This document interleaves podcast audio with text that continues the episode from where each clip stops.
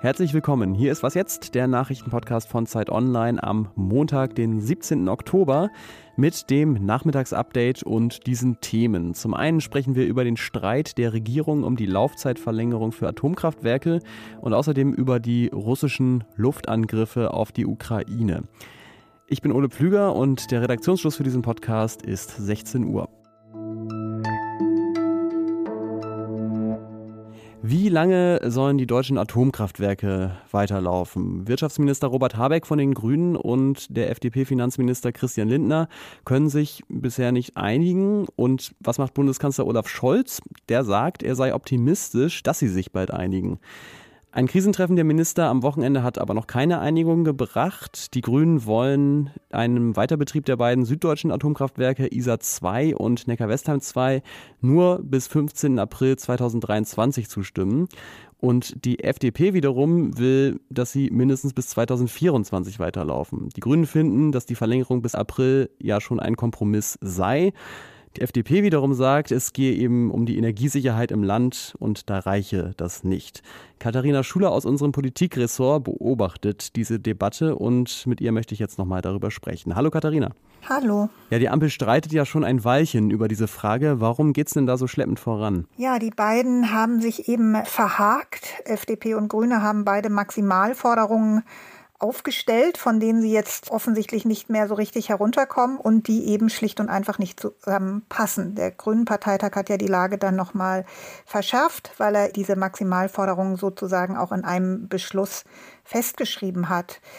Vielleicht pokern die Grünen auch einfach ein bisschen, denn eigentlich sitzen sie am längeren Hebel. Denn wenn die FDP sich nicht bewegt, dann wird es einfach zu einem kompletten Atomausstieg Ende des Jahres kommen. Hm. Hast du denn den Eindruck, dass es da auch so ein bisschen wieder um einen Machtkampf zwischen Habeck und Lindner geht? Das wäre jetzt ja nicht das erste Mal. Ich glaube nicht, dass es einen Machtkampf zwischen diesen beiden Männern sozusagen geht, aber es stehen eben für beide Seiten sehr grundsätzliche Dinge auf dem Spiel. Für die Grünen geht es ein Stück weit schon natürlich um ihre Identität als Anti-Atom-Partei. Und wenn es jetzt einfach eine Verlängerung gäbe, selbst wenn es nur bis Ende 2024 wäre, dann wäre natürlich die Frage, wieso sollte man sich darauf verlassen können, dass nicht Ende 2024 dann wieder mhm. eine andere Entscheidung äh, gefällt wird, dass man dann auch wieder feststellt, ach, eigentlich brauchen wir die Atomkraftwerke doch noch ein bisschen. Und äh, genauso hat sich eben Herr Lindner sehr weit aus dem Fenster gelehnt und äh, versucht natürlich da äh, die Wirtschaftskreise auch abzuholen, eher überwiegend für einen Weiterbetrieb der Atomkraftwerke sind. Was denkst du denn, wie dann so ein Kompromiss irgendwie noch aussehen könnte, wenn die Grünen sagen, das ist eigentlich schon ein Kompromiss?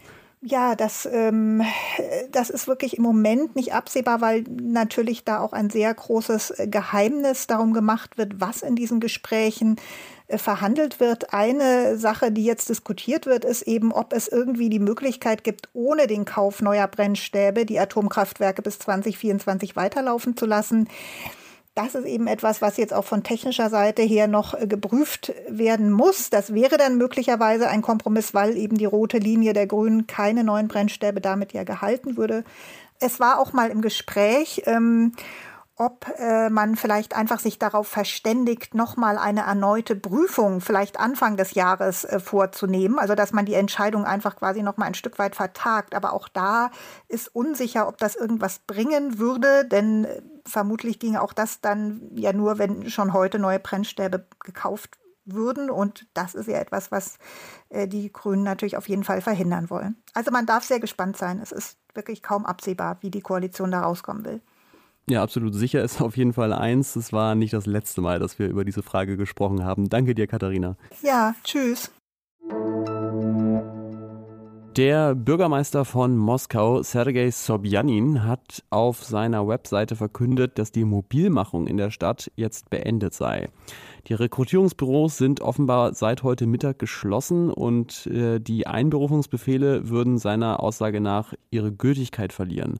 Was davon zu halten ist, das habe ich unseren Russland-Korrespondenten Michael Thumann gefragt. Die russischen Luftangriffe auf die Ukraine und das angebliche Ende der Mobilmachung in Moskau verfolgen ganz ähnliche Zwecke. Sie sollen die russische Bevölkerung beruhigen.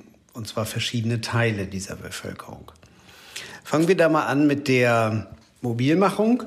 Sie soll signalisieren, ihr braucht keine Angst mehr zu haben. Wir haben die Leute, die wir brauchen und äh, jetzt könnt ihr ruhig weiterleben. Die Sache ist nur, wenige glauben dran.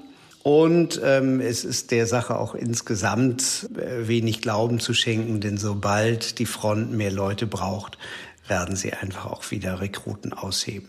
Und auch noch eine zweite Frage habe ich äh, Michael gestellt. Und zwar hat auch heute Russland wieder viele Ziele in der Ukraine aus der Luft angegriffen, vor allem auch die Energieinfrastruktur des Landes. Und mich hat interessiert, was denn die Strategie dahinter ist. Die Luftangriffe sollen paradoxerweise auch beruhigen, und zwar die Nationalisten. Und den Nationalisten zeigen, dass endlich was passiert, dass äh, ihren Forderungen nachgekommen wird und das zerstört wird in der Ukraine, so wie sie das immer im Fernsehen fordern. Und seither ist es auch erstaunlich ruhig von dieser Seite des politischen Spektrums. Ich halte das auch nur für vorübergehend. Ähm, die Aufregung wird äh, bei allen, aber vor allem bei den Nationalisten wieder groß sein, wenn die Mobilisierung an der Front nicht den erhofften Effekt bringt und die ukrainischen Streitkräfte weiter vorrücken. Das ist also die Einschätzung von unserem Russland-Korrespondenten Michael Thumann. Vielen Dank. In Großbritannien hat der neue Finanzminister Jeremy Hunt eine Wende in der Steuerpolitik angekündigt. Vor vier Wochen hatte die neue Premierministerin Liz Truss ja noch große Steuererleichterungen angekündigt. Nur Sie hat erstmal keine Finanzierung dafür vorgelegt, außer halt Schulden.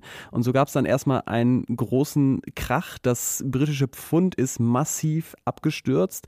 Die Zinsen für britische Staatsanleihen sind enorm angestiegen und die Bank of England musste die Staatsanleihen kaufen, um die Lage zu stabilisieren. Wir hatten ja schon berichtet, dass der vorherige Finanzminister Kwasi Kwarteng deswegen seinen Posten verloren hat. Jetzt äh, hat die Regierung von Liz Truss also reagiert und zieht alle diese Pläne wieder zurück. Mit der Begründung, wie der neue Finanzminister gesagt hat, das wichtigste Ziel für unser Land ist jetzt Stabilität. Was noch? Es ist nur ein Detail in der Protestbewegung im Iran, aber doch ein bemerkenswertes. Die iranische Klettermeisterin Elnas Rekabi hat im Finale der Asienmeisterschaft in Seoul ihr Kopftuch abgelegt. Und das ist deswegen besonders, weil iranische Sportlerinnen eigentlich bei Wettkämpfen, auch im Ausland, mit Kopftuch antreten müssen. So ist es seit mehr als 40 Jahren vorgeschrieben. Dagegen hat sie eindeutig verstoßen und ihr droht nun voraussichtlich der Ausschluss aus der Nationalmannschaft. Aber es stellt sich natürlich ohnehin die Frage, will sie ihr Land unter diesen aktuellen Umständen überhaupt noch repräsentieren? Auch andere Sportlerinnen haben sich bereits gegen die iranische Regierung positioniert, zum Beispiel die Outdoor-Kletterin Nazim Eschki. Die hatte gesagt, nach dem Tod von Masa Amini sei alles anders und der Sport gerate völlig in den Hintergrund.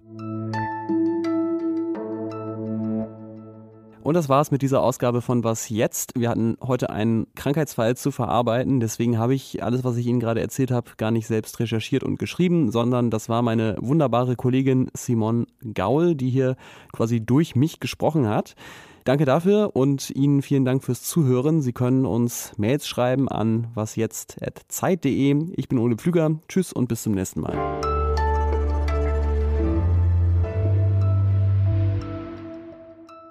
So, liebe Simon, lieber Ole, jetzt ähm, nehme ich euch das hier mal auf und würde je nachdem, wer von euch beiden macht das jetzt,